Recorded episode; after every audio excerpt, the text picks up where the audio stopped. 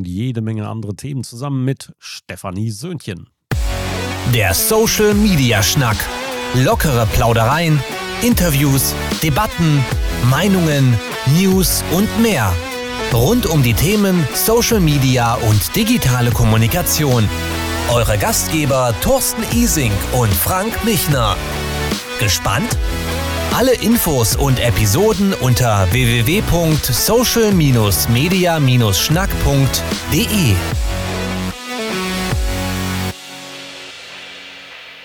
Heute reden wir über Corporate Ambassador, über Markenbotschafter im Unternehmen. Aber nicht nur das, sondern wir reden auch mit einer Kollegin, die das Thema digitale Strategien in vielerlei Hinsicht und bei vielen Unternehmen für viele Unternehmen in die Welt getragen hat, Frank. Ja, und wenn es einer wissen muss, dann muss sie es wissen. Sie ist schließlich Vice President und äh, wie gesagt, schon sie befasst sich mit den digitalen Botschaftern und mit all dem, was dahinter steckt. Ein Thema, was hochinteressant ist. Ich freue mich sehr, dass sie Zeit für uns gefunden hat, dass sie bei uns ist im Social Media Schnack. Stefanie Söhnchen, herzlich willkommen bei Thorsten und mir. Hi, ihr zwei. Ich freue mich riesig. Stefanie, du bist absoluter Profi. Wir können ein paar deiner Baustellen in der Zwischenzeit durchaus nennen. Gerade frisch angekommen bei Piabo Communications als VP Digital und vorher bei Fleischmann Hillard für eine ähnliche Funktion. Vice President Digital Communications war es da oder Digital Strategy war es da. So rum, ne? Das ist richtig. Und ähm, viele, viele deiner deiner ja, Zwischenstationen bis hierher hatten mit digitaler Kommunikation, aber auch mit deinem eigenen persönlichen Steckenpferd dazu zu tun, nämlich den Corporate Ambassador. Jetzt muss ich aber erstmal fragen, was genau ist ein VP? Du bist Teil des Management Boards dadurch, richtig? In der aktuellen Funktion ja. Also, ähm, da also, ne, in in Agenturen weißt du ja, ist es so, dass wir verschiedenste Hierarchiestufen und Titel haben. Äh, ich glaube, da kommt man besser von also, von dem, wie ich die Rolle verstehe oder hoffe auszufüllen, die halt, ähm, sowohl eine Art, äh, Business Development Funktion hat, also zu überlegen, wie kann man äh, besonders auch integrierte Kommunikation machen. Äh, also wie kann man PR, Digitalkommunikation äh, gut zusammenführen. Ich glaube, das wird ähm, auf meiner Agenda ganz oben stehen, aber dann eben auch ähm, strategisches Arbeiten in der Kommunikation ähm, zu vereinheitlichen, digitale Produkte zu entwickeln, ähm, eventuell einfach Teams so aufzubauen, dass sie diese Erwartungen exzellent erfüllen können. Und dann eben äh, als Teil des Managements eben zu überlegen, wie kann das Brand Positioning aussehen, wo sollten Fokusbereiche liegen, was brauchen wir, um zukunftsfähig auch Kunden beraten zu können und supporten zu können, yes. Aber es, ich bin ja noch ganz frisch, also insofern ist das erstmal so meine Idee und dann sehen wir mal. Das klingt aber als Idee schon sehr, sehr gut, wie ich finde. Aber das kommt auch aus deiner Erfahrung der vergangenen Jahre natürlich mitgetragen in die neue Position mit hinein. Wo stehen für dich denn aktuell tatsächlich, wenn wir jetzt mal nicht auf deine derzeitige Beschäftigung alleine eingehen, also nicht auf deinen Arbeitgebenden, sondern für dich als Profi, als Expertin in diesem Gesamtkonstrukt Digitales, wo sind für dich aktuell die größten Herausforderungen zu finden für Organisationen, für Unternehmen in diesem Konstrukt? Also ich glaube, es gibt verschiedenste Herausforderungen, wie, wie in vielen Themen, die so langsam aber sicher zum Alltagsgeschäft werden, es aber noch nicht ganz sind. Na, also ich glaube, es gibt zum Beispiel eine Herausforderung, Kommunikation stärker messbar zu machen. Ist eine Sache, die ich immer wieder beobachte, egal ob ich mit äh, Marketingverantwortlichen oder, oder Kommunikationsverantwortlichen spreche. Das Steuern über KPIs ist etwas, was ich sag mal erst langsam man mit warm wird. Ja, das ist natürlich auch, weil die eigene der eigene Erfolg dann auf eine ganz andere Art bewertet werden kann und deswegen gibt es da eine Skepsis und eine Vorsicht, wie man das gut machen kann. Aber wenn wenn einem klar ist, was man eigentlich will, dann sind die ein Alliierter, die KPIs, ja? Dann kann man nämlich sehr gut auch entscheiden, was mache ich nicht oder wie setze ich mein Geld ein, um es nicht zu verbrennen, wenn ich Kommunikationsmaßnahmen durchführe. Und ich glaube, da so ein bisschen Pionierarbeit zu leisten und, ähm, das schmackhafter zu machen oder zu zeigen, was die Benefits davon sind, sind eine große Herausforderung. Ähm, das Gleiche ist eben genau das, was ich schon angedeutet habe, das integrierte Denken. Wir haben immer noch ganz starke Silos in der Kommunikation. Ähm, Marketing und PR sind in den allermeisten Fällen immer noch stark getrennt. Ähm, und auch das Employer Branding wird dann häufig in der HR-Abteilung ja auch ganz richtig angesiedelt, aber es wird kein integriertes Team, kein Schwarm, wenn du so willst, äh, gebildet, ähm, sondern das wird dann so siloartig betrachtet mit eigenen Budgets, eigenen Leads und Stakeholdern und eigenen KPIs auch. Und ich glaube, da wird ganz viel verschenkt an Potenzial, auch an Brandbuilding-Potenzial, an Performance-Potenzial. Und ich glaube, so sowohl auf Unternehmensseite als auch auf Beraterinnenseite Leute stärker dahin zu führen, integriert zu denken, ist eine große Challenge. Und dann ist noch eine andere Challenge, die vielleicht auf ein bisschen anderen Ebene läuft, so Vanity-Zeug einzufangen. Weißt du, was ich meine? Also es gibt irgendwie immer so gerade im Digitalen, wo es sich so schnell äh, bewegt, gibt es so verschiedene shiny new things ähm, die, ähm, die erstmal irgendwie mitgemacht werden sollen, damit man eben auch Teil dieser Thought Leadership Bubble ist oder Teil von diesem modernen äh, Kommunikationsumfeld, ohne aber eben genau diese KPI-Denke oder vielleicht auch eine Customer Journey-Denke, die halt das alles ein bisschen taktischer ähm, angeht, mitzudenken. Ähm, und da werden teilweise äh, hohe Budgets eingesetzt, um eben diese Trends mitzumachen.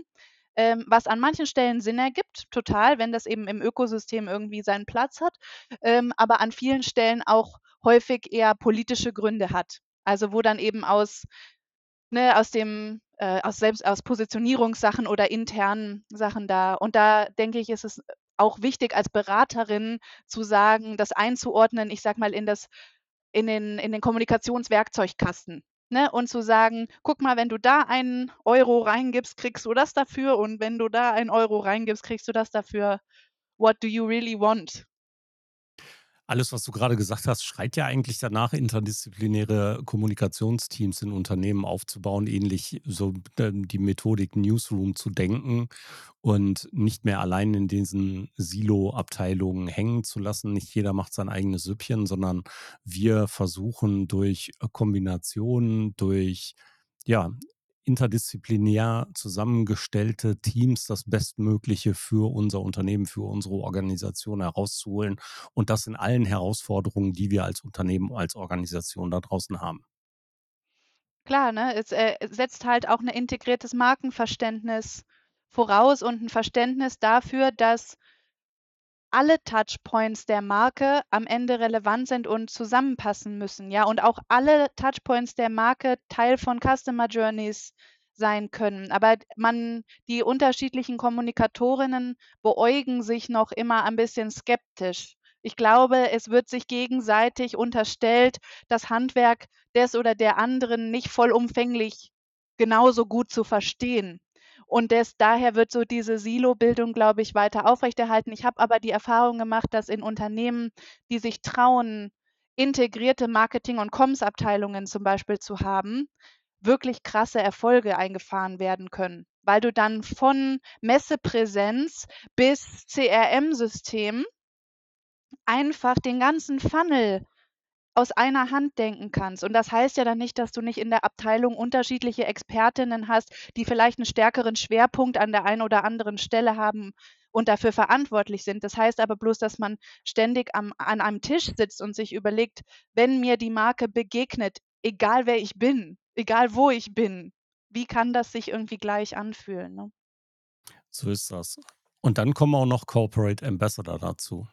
Das heißt, wir lassen jetzt nicht nur die die Kommunikationsabteilung ran oder die Verantwortlichen in den Abteilungen, sondern jetzt machen wir auch noch Menschen im Unternehmen zu Markenbotschaftern des Unternehmens. Ist es so einfach gedacht?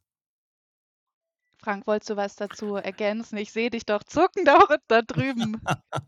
es zuckt Dann gerade, als musste, ich, als gerade musste ich reinzucken.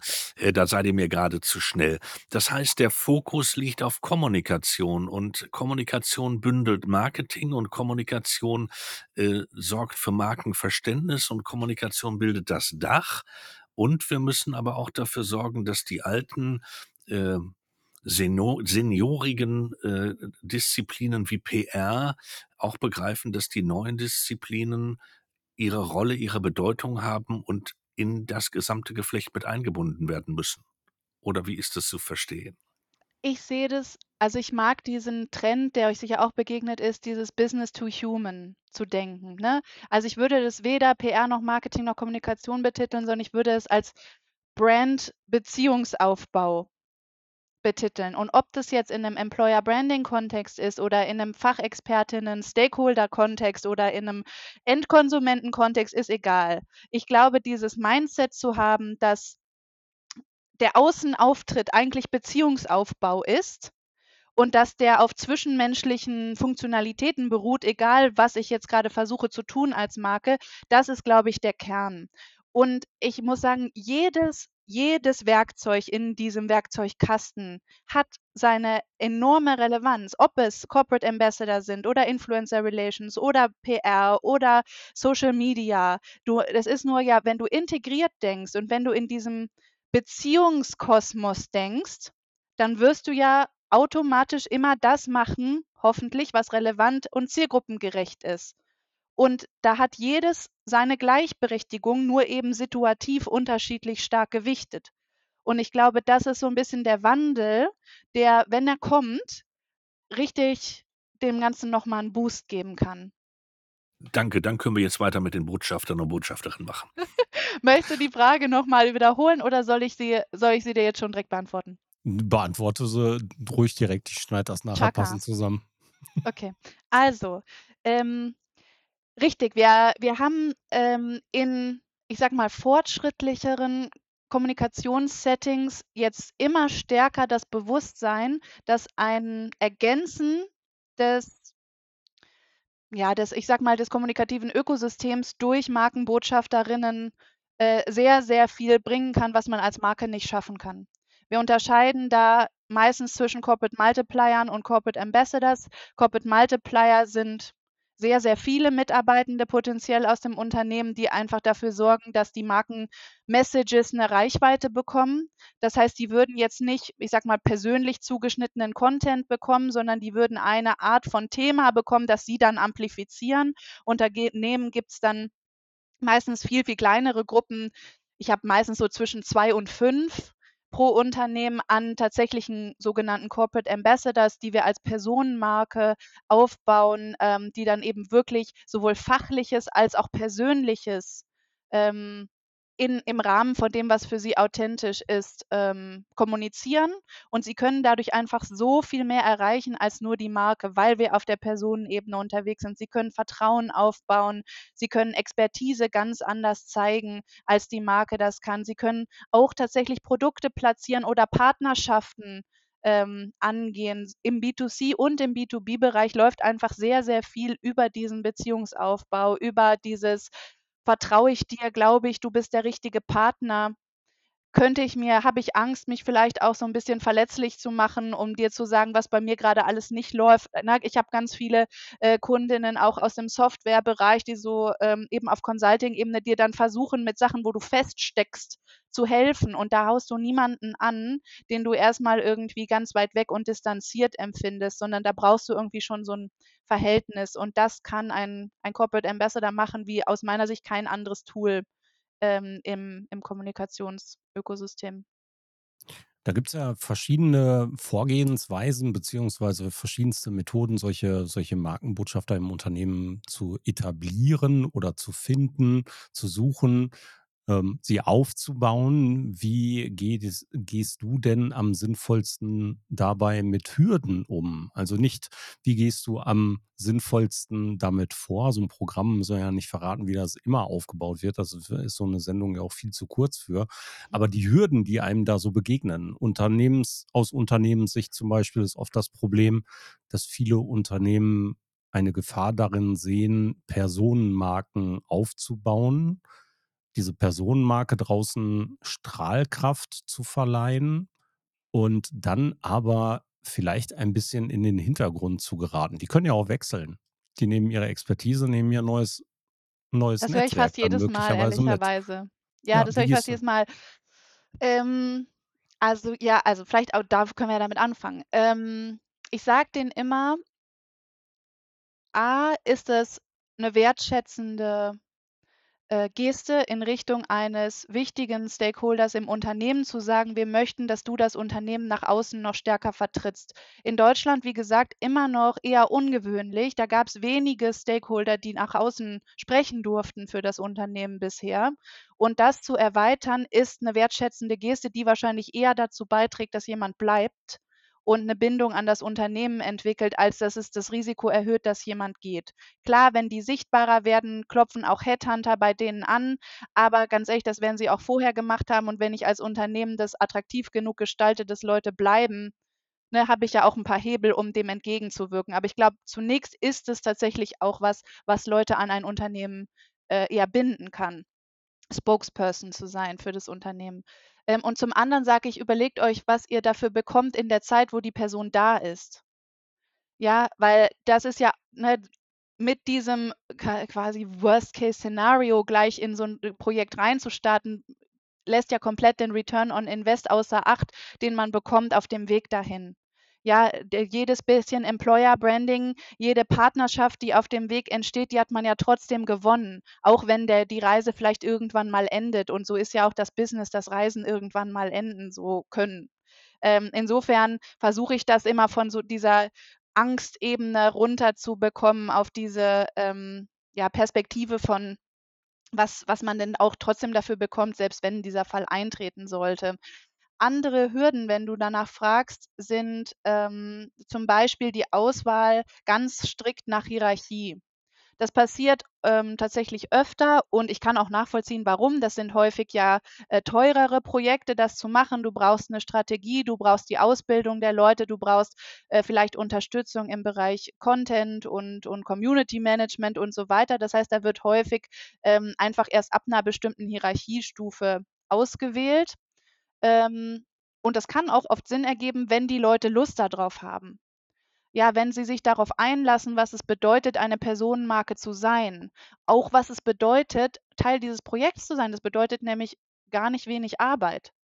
Ne, selbst wenn man Unterstützung hat, bedeutet das meistens ein relativ hohes Zeitinvest, damit es auch, ähm, was heißt relativ hoch, ich sage immer 30 Minuten pro Tag pro Kanal.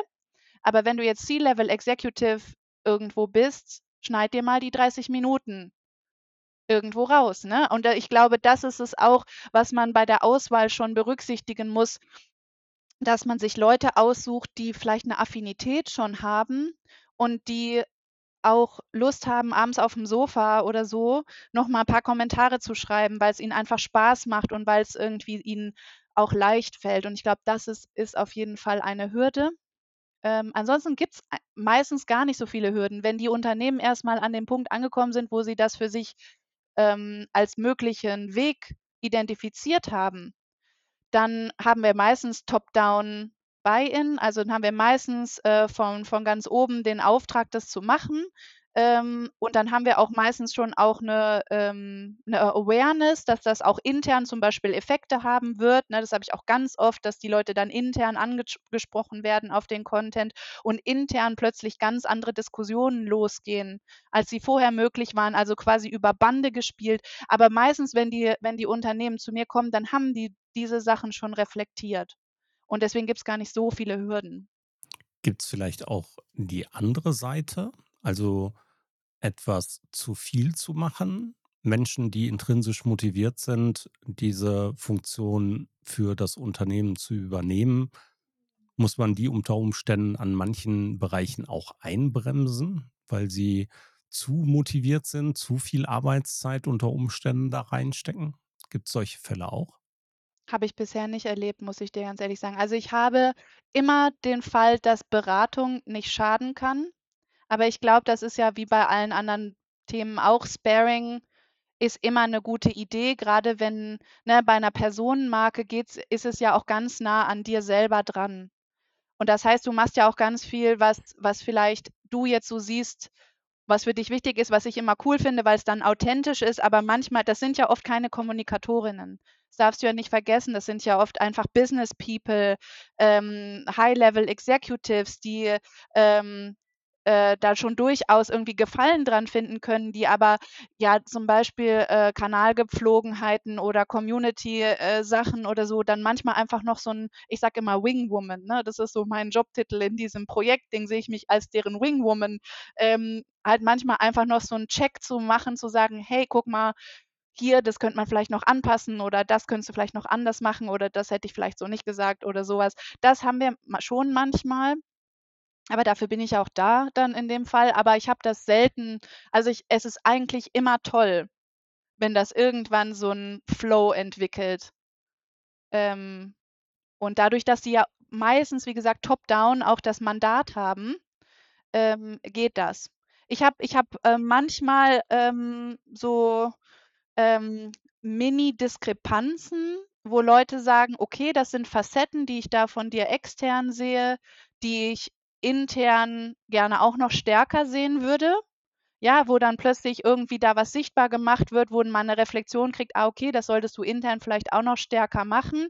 Und was auch manchmal passiert ist, dass es, dass es so Fragen gibt wie, du hast doch hier irgendwie meine Termine abgelehnt, wieso hast du Zeit für LinkedIn, aber keine Zeit für mich? Das ist tatsächlich gar nicht so selten. Ähm, das liegt aber auch daran, dass dass das neu ist, dass es externe Spokespeople gibt und deswegen intern oft nicht dass die, das Bewusstsein da ist, dass die das ja nicht alleine machen. Ne? Also, dass, dass die ja unter Umständen Unterstützung haben dabei, was sie tun und dass sie halt vielleicht trotzdem einfach wenig Zeit haben. So. Und ich glaube, das sind manchmal so, ähm, ja, so, so Fragen, die man dann navigieren muss. Äh, gibt es da so ein Gefühl von Zeit? Du hast gerade gesagt, Zeit, ja. Wie lange braucht man, um so ein Programm aufzusetzen, auf den Weg zu bringen? Wie lange bist du dann noch dabei? Äh, gibt es eine Ambassador-Abschlussprüfung, die mich dann zum äh, flugfähigen Ambassador macht? Oder wie muss man sich das vorstellen? Was muss ein Unternehmen für Zeit einplanen, um so ein Projekt überhaupt äh, auf den Boden zu bringen? Finde ich, finde ich echt cool, die Idee werde ich, werde ich mir mal mitnehmen, die Flugprüfung für Ambassadoren. Ähm, also, how long is a piece of string? Natürlich kannst du es unterschiedlich lang oder kurz oder intensiv oder, oder ähm, unterstützend gestalten. Ich sage, meistens braucht es acht bis zwölf Wochen, um die strategische Vorbereitung zu machen. Da sind dann, je nachdem, wie viele Corporate Ambassador das sind, ähm, dann auch verschiedene Workshops dabei, ähm, die man aber also auch optional machen kann. Aber deswegen muss man halt gucken, aber so acht bis zwölf Wochen kann man eigentlich für diesen Vorbereitungsteil mit irgendwie Strategieentwicklung und Personal Branding Entwicklung meistens rechnen. Ähm, und dann kommt eben die Implementierungsphase und die kann äh, zwei, also grundsätzlich vielleicht mal zu sagen, das ist ein Content Marketing Tool. Ne, das, das bedeutet implizit, das dauert eine Weile, bis das so richtig erfolgreich ist. Heißt, meistens, wenn wir dann starten, dauert das so vier Monate, bis man so einen Groove hat. Also bis man so sein, seine Prozesse hat, seinen Content Flow, seinen Posting Flow und so weiter. Und sechs Monate, bis das so richtig eingespielt ist und bis zu zwei Jahre, bis das so richtig so ein Domino-Momentum hat, dass es sich quasi, also dass deine Community exponentiell wächst, dass du auch dann öfter aufgegriffen wirst, dass es Cross-Promotion gibt von anderen Ambassadors auf dich. Ähm, also das ist einfach the, the long game. Ne? Content Marketing ist ja immer was, dem man mal fünf Minuten Zeit geben muss. Und in der Implementierungsphase kannst du dich dann entscheiden, welche Version du lieber magst. Ich persönlich bin Fan von der ich konsulte dich und gebe dir Impulse. Du machst aber den Content und das Posting und das Community Management, weil es einfach sehr authentisch. Es gibt aber natürlich auch die rundum sorglos Variante, wo wir dann Content produzieren und auch im Community Management unterstützen oder Vorschläge zumindest machen, wie man da ähm, antworten könnte. Und das ist dann je nach Corporate Ambassador, je nach Budget, je nach äh, Sicherheit im Kanal, je nach Selbstverständnis der Personal Brand unterschiedlich. Beantwortet es deine Frage? Ja. Ja, in vielen, vielen Gesprächen rund um äh, solche Programme wird immer das Wie sehr gut beschrieben. Ja, und das haben wir ja jetzt auch schon ganz schön beleuchtet. Also, wie machen wir bestimmte Dinge? Wie, wie gehen wir bestimmte Dinge an? Wie stellen wir Teams unter Umständen zusammen? Was mir sehr häufig zu wenig vorkommt, ist dieser analytische Vorprozess in solchen Gesprächen. Ne? Also wir jetzt unter uns nicht, aber ganz oft wird die Frage nach dem Warum gar nicht wirklich klar beantwortet. Worauf ist ein Corporate Ambassador die richtige Antwort? Also, it depends, ne? Also, erstmal sprichst du mir aus der Seele. Ich bin ja eine der riesigen Verfechterinnen von datenbasierter Kommunikation, ne? Also, zumindest halt zu entscheiden, warum machen wir das Ganze? Und das dann eben auch, äh, als Grundlage zu nehmen, um zu entscheiden, sind Corporate Ambassador überhaupt das Richtige, ne? Also, du brauchst eigentlich für deine gesamte Kommunikationsstrategie KPIs oder Ziele und dann kannst du eben ableiten, welches Werkzeug jetzt da gerade gut ist. Da, wo, ähm, Corporate Ambassadors einen Effekt haben können, ist zum Beispiel eben im Employer Branding. Das ist tatsächlich, auch wenn das nicht Prio 1 oft ist in der Strategie, aber es ist oft das erste Ziel, was erreicht wird. Weil die Communities der Corporate Ambassadors meistens mindestens zu 20 Prozent, meistens mehr aus, aus Mitarbeiterinnen und Mitarbeitern bestehen. Heißt, du hast im Prinzip sofort einen Employer Branding Effekt ähm, der auf die internen Mitarbeiter ähm, wirken kann im Sinne von ähm, Transparenz, im Sinne von Vertrauensbildung und dann im Sinne auch von äh, vielleicht Bindung ans Unternehmen. Das hast du sofort. Das wird häufig so ein bisschen depriorisiert im Sinne von, ach, jetzt haben wieder so viele Mitarbeiterinnen geliked. Wo ich aber sage, das ist ganz toll, weil das bedeutet ja, dass das auch honoriert wird und positiv wahrgenommen wird, was wir hier machen und intern mindestens schon mal einen Effekt hat. Also das ist meistens der erste, der erste Effekt, den das hat, auch wenn das erstmal oft nicht so als Prio 1 formuliert wird. Und dann können die aber ähm, zum einen Thought Leadership ganz stark prägen, also können die Marke und das Unternehmen sehr authentisch und auch mit anderen Themen Fokus als die Brand vielleicht gerade dafür sorgen, dass Stakeholder aus der Branche positiv auf das Unternehmen aufmerksam werden, dass sie ins Relevant Set von Leuten äh, kommen, die zum Beispiel Dinge gestalten können. Ich hatte das auch schon öfter, dass sie dann in wichtigen Gremien gelandet sind oder als Speaker aufgetreten sind oder einfach Diskurse unter den Posts entstanden sind, die, die einfach gewisse Fachthemen beflügelt haben. Das heißt, das Thema Thought Leadership ist sicher ein, ähm, ein Ziel, was man erreichen kann.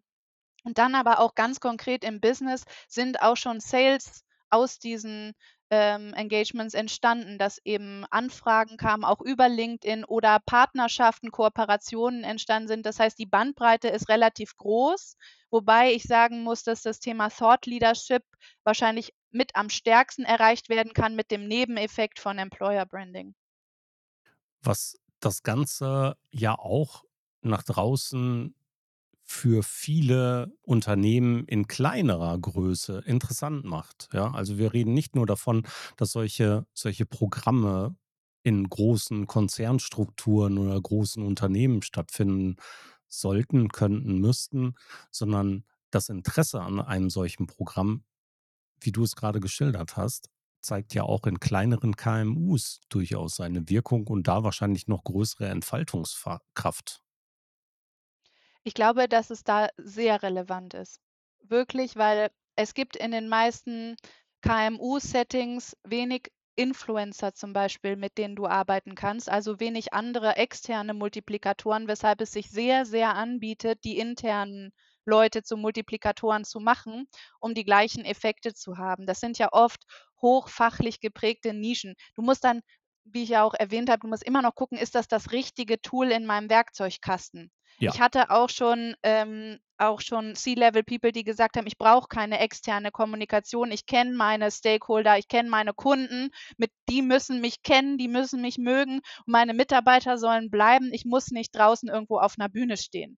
Das ist total legitim und das muss eben dann in dem Moment auch angeschaut werden. Aber es kann, also du hast ja auch meistens in KMU so starke Personenmarken, dadurch, dass der Inhaber äh, die Inhaberfamilie vertreten ist oder einfach Mitarbeiter da sind, die schon ganz lange da sind und dadurch einfach ganz stark mit der Marke auch verbunden sind, heißt, das bietet sich unheimlich an und wird total unterschätzt, glaube ich. Also auch weil vielleicht ein bisschen Hemmschwelle da ist. Ist das was für uns?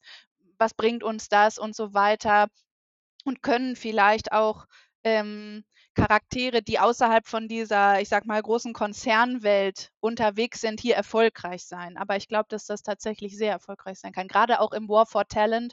Ja, wie viele Ausbildungsstellen äh, bleiben weiterhin unbesetzt. Auch da kann einfach so eine, auch selbst wenn man es lokal nur targetet oder auf lokale Themen abstimmt, ich glaube, ein großer Effekt erzielt werden.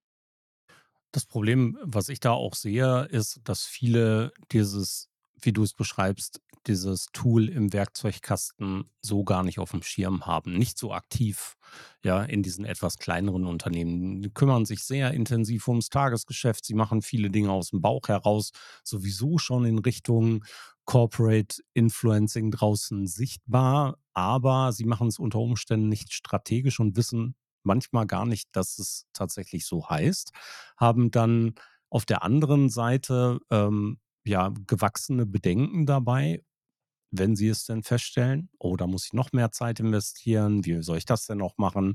Eigentlich habe ich überhaupt kein Talent dafür, eigentlich wäre es mir viel lieber, wenn ich ein bisschen auf Instagram rumtanzen könnte und so, weil es mir persönlich besser liegt. So Kleinigkeiten, die halt so da sind, die wir als Beratende da draußen einfach nur in strategische und in ablauforientierte Güsse gießen müssten, damit es genau das wird, was du gerade beschreibst. Nämlich ein komplettes, rundes, funktionales und effektives Werkzeug. Ja, ich glaube auch, dass wenn ein Corporate Ambassador Lust hat, auf Instagram rumzutanzen, ist das auch in Ordnung. Es soll ja authentisch sein, ne? Muss man dann eben schauen, ähm, was das, äh, was da irgendwie auch ähm, dazu passt. Ich glaube, dass ähm, ja, da das vielleicht also, ich glaube, es ist 'ne Mindset-Geschichte, zu zu sagen: Ja. „Passt das zu mir oder passt das nicht zu mir?“ Und ich habe die deutschen KMUs so kennengelernt, dass grade im Bereich der Hidden Champions krasse Thought Leadership Sachen ablaufen, ja? Und auch in der in der Firmen-DNA das Thema, wir s wir s machen alles anders als unser Wettbewerb zum Beispiel stark verankert ist.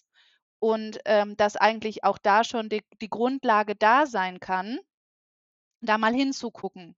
So, und ich glaube, dann sind es ja vielleicht Formate wie dieses, wo man da noch mal gucken kann: „Ah, okay, da gibt's verschiedene, ähm, Ausprägungsstufen oder sind vielleicht auch verschiedene Leute geeignet“, ähm, und um das dann für sich, äh, zu entdecken. Aber ich glaube tatsächlich, dass es gar nicht irgendwie die deutschen KMUs also in meiner Erfahrung oft gar nicht so konservativ geprägt sind oder so so klein denkend oder so, sondern im Gegenteil tatsächlich 'n äh, äh, ne, die äh, was wir erobern die Welt viel stärker dort, ähm, als Mindset da ist. Und deswegen würde das, glaube ich, wirklich gut passen mit halt dem Hinweis, man muss es halt auch passend machen. Wenn man von den KPIs her denkt und guckt man kann immer noch gucken, gibt's irgendjemanden hier, der das machen kann realistisch? Da kann auch die Antwort „Nein“ sein. Ja, aber aber ich glaube, es lohnt sich hinzugucken. Hast du so ein Programm schon mal einst eingestampft einstampfen müssen? Also, man kann Dinge ja auch beenden, aus welchen Gründen auch immer. Aber hast du solche Programme auch schon mal offiziell wieder beerdigt? Erst mal ist einer meiner Wahlsprüche, äh: „Nur wer A sagt, muss nicht B sagen, sondern kann auch einsehen, dass A falsch war.“ Bin ich voll dabei. Ähm, wir haben es tatsächlich noch nie eingestampft, weil das ja meistens dann auf strategischen Füßen stand und es irgendwie so 'n so Blick gab. Aber wir haben schon teilweise aufgehört, mit gewissen Corporate Ambassadern zu arbeiten oder das das Set neu sortiert. Manchmal fangen wir mit ganz großen Sets an und dann kristallisieren sich halt so die 3, 4 raus, wo das sowohl bei der Community gut ankommt, als auch bei denen irgendwie nachhaltig machbar ist. Ähm, es gibt auch einfach, äh, eben Leute, die für sich entscheiden: „Das bin ich nicht, das will ich nicht“, die das halt vielleicht trotz Erwartungsmanagement am Anfang dann im Doing feststellen: „Boah, das liegt mir nicht“ oder „da glaube ich nicht dran“ oder so was. Und das passiert schon immer wieder. Grade mit dem, was ich da bei den Hürden erwähnt habe, wenn die Leute nach gewissen Kriterien ausgewählt werden, die eben nicht darauf abzielen, hat jemand schon 'ne ähm, 'ne Neigung dazu, so was ganz ganz gerne und ganz gut zu machen. Dann passiert das manchmal, dass die dass wir Sets und Teams verändern. Aber ganz eingestampft habe ich's tatsächlich noch nie.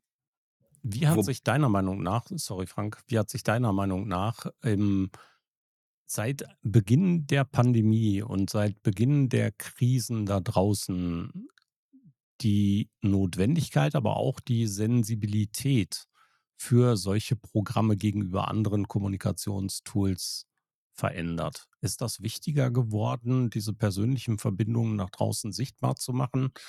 bei fallenden Reichweiten durch Unternehmensseiten auf den unterschiedlichen Kanälen, bei dem, wie wir Marke draußen oftmals wahrnehmen, wie die Gesellschaft auf Marken- und Haltungskommunikation reagiert gegenüber der Kommunikation auf Personen. Ist das wichtiger geworden? Ich glaube, es war während der Pandemie einfach eine Notwendigkeit. Ähm, dadurch, dass einfach Budgets, die sonst in Messen zum Beispiel reingeflossen sind, äh, nicht mehr in Messen geflossen sind, zu gucken, okay, was mache ich denn jetzt? Und da war häufig digital die Antwort. Und in dem Rahmen war auch Corporate Ambassador eine Antwort. Eine nachhaltige Veränderung, die ich gesehen habe, die die Pandemie gebracht hat durch diesen stärkeren Fokus in Richtung digital, ist ein strategischeres Arbeiten als vorher. Also ein weniger reaktives und Bauchgefühl getriebenes Arbeiten. Ich habe viel mehr Anfragen zum Thema, lass doch mal strategisch darüber nachdenken, was wir hier machen und warum wir das machen. Und, ne? und in dem Zuge, so wie du es ja auch beschrieben hast, werden Corporate Ambassador sehr sichtbar und sehr schnell ein Punkt auf der Liste, die einem viel bringt mit, ich sag mal, ja, internen Ressourcen. Ja, du kannst ja Personal Content immer noch nicht sponsern auf LinkedIn zum Beispiel, heißt, da hast du kein Paid Budget oder sowas dahinter. Da hast du halt Zeit, Einsatz und Energie, ähm, was in die Richtung geht. Und da wird es, wird es immer mehr gerade, weil ich glaube, auch dieses Mindset des Beziehungsmanagements aus dem Anglo anglophilen Raum einfach stärker rüberschwappt, dieses Zwischenmenschliche, dieses wie positioniere ich meine Marke, wie ähm, komme ich mit, mit meinen Stakeholdern in Kontakt. Und da ist aktuell einfach Corporate Ambassador die einzige wirklich performante Antwort. Also ich meine, natürlich kannst du Influencer dazu nehmen, aber das sind auch häufig immer noch in Deutschland punktuelle Sachen, obwohl das auch nachhaltiger sein sollte und langfristiger im Beziehungsmanagement. Aber da hast du halt Corporate Ambassador sind da quasi der Own Channel. Weißt du, Influencer sind ja quasi ne, das, was wir, was wir sonst vielleicht auf der Paid-Seite sehen würden oder vielleicht auch Earned zum Teil, aber die Corporate Ambassador sind quasi die Owned-Antwort. Äh, und ich bin auch großer Fechter von Owned, äh, Verfechter von Owned Channels. Das heißt, ich glaube, da ist einfach der nachhaltige Return on Investment dann äh, perspektivisch eher noch da und das sehen ganz viele jetzt einfach durch diese ähm, durch dieses veränderte Mindset durch die Pandemie. Also ich glaube, du bist da dann deutlich glaubwürdiger und das von Anfang an. Aber das heißt ja auch, dass du überlegen musst, diese Programme deutlich oder entsprechend breit aufzusetzen, denn dann ist das ja in Anführungszeichen gar nicht so schlimm, wenn dir dort einer rausfällt, einer rausrutscht oder auch jemand ausscheidet und jemand Neues in ein Programm dazukommt. Also sollte man so ein Ambassador-Programm auch breit genug aufsetzen und nicht nur auf ein oder zwei Köpfe setzen, sondern gleich überlegen, es kann ja auch mal personelle Veränderungen geben, die dann gar nicht so stark in der Auswirkung sind, oder? Also wie gesagt, es ist nicht ganz günstig, diese Programme zu machen und es wird ja für jeden Teilnehmer, jede Teilnehmerin auch individuell eine Personenmarke gestaltet. Ähm, heißt, das ist, ist nicht so, also ist nicht ganz ohne Invest, Leute auszutauschen. Ich glaube, es wäre, ähm, es wäre noch besser, am Anfang eben in der Beratung das äh, ernst zu nehmen, sage ich jetzt mal, wenn, wenn da vielleicht schon Hinweise kommen mit, ich weiß nicht, ob diese Person dafür. Also ne, meistens äh, ist man ja in Workshop-Situationen, wo ich dann mit den ähm, potenziellen Kandidatinnen ihre Personenmarke erarbeite und da kriege ich ja oft schon ein Gefühl dafür, da höre ich ja auch schon viel, wie die sich das vorstellen und ne, was da, was man bereit ist zu machen. Und da kann man dann schon abwägen oder priorisieren, wer jetzt hier wahrscheinlich den, den meisten Wumms dahinter haben wird. Also ich glaube, du kannst auch schon in dem Setting ähm, da von Anfang an. Also das sind oft nicht Überraschungen, sage ich dir ganz ehrlich, Frank. Das sind keine Überraschungen, wer da am Ende rausfällt. Das kannst du meistens schon von Anfang an, hast du das, hat man schon Indikationen dafür, dass manche Leute eben aus politischen Gründen zum Beispiel Teil von dem Set sind. Und ich glaube, wenn man, wenn man das strategisch aufsetzt, kann man da auch am Anfang drauf hin. Man kann es aber auch ausprobieren. Es ist jetzt auch kein Weltuntergang, weißt du? Aber meistens sind so Sets von vier ein ganz gutes Set, weil dann können die sich gegenseitig äh, sparren. Der, man kann rechts und links gucken, wie macht der und die andere das. Das heißt, du hast ein relevant Set an Content und an individueller Vorgehensweise, was das äh, Branding angeht. Und wenn dann einer oder eine da rausfällt, dann äh, ist das nicht die, die Welt, aber du brauchst halt wieder keine Ahnung, paar Wochen, um einen neuen Menschen onzuboarden, weil du musst wieder eine neue Personenmarke bauen und du musst auch wieder die in die Strategie einführen, in den Workflow und so weiter. Das heißt, es ist nicht nichts, was so ja mal eben nebenbei irgendwie dann geht. Ist so, ist so. Jetzt sind wir ja alle in der beratenden Funktion tätig und wir entwickeln Strategien. Da drängt sich für mich natürlich die Frage auf, wie du dich immer und stets auf dem aktuellen Stand hältst, um die richtigen Empfehlungen nach draußen zu treffen. Also das Thema Lernen, das Thema Beobachten, Plattformen beobachten, Relevanz beurteilen. Ja, wie machst du das? Wie schaust du dir wirklich strategisch Dinge an wie Mastodon, wie Post News, wie keine Ahnung, Blue Sky, alle neuen Dienste, die quasi wie kleine Pflänzchen jede Woche zu Hunderten aus dem Boden schießen, so wie wir da draußen immer den Überblick haben müssen, aber wir müssen eben ein relevantes Bild dafür nach draußen wieder weitergeben. Wie hältst du dich auf dem Laufenden? Wie lernst du und wie strategisch gehst du das Ganze an? Äh, äh, super wichtige Frage, ehrlicherweise. Also ich habe da so unterschiedliche Kanäle.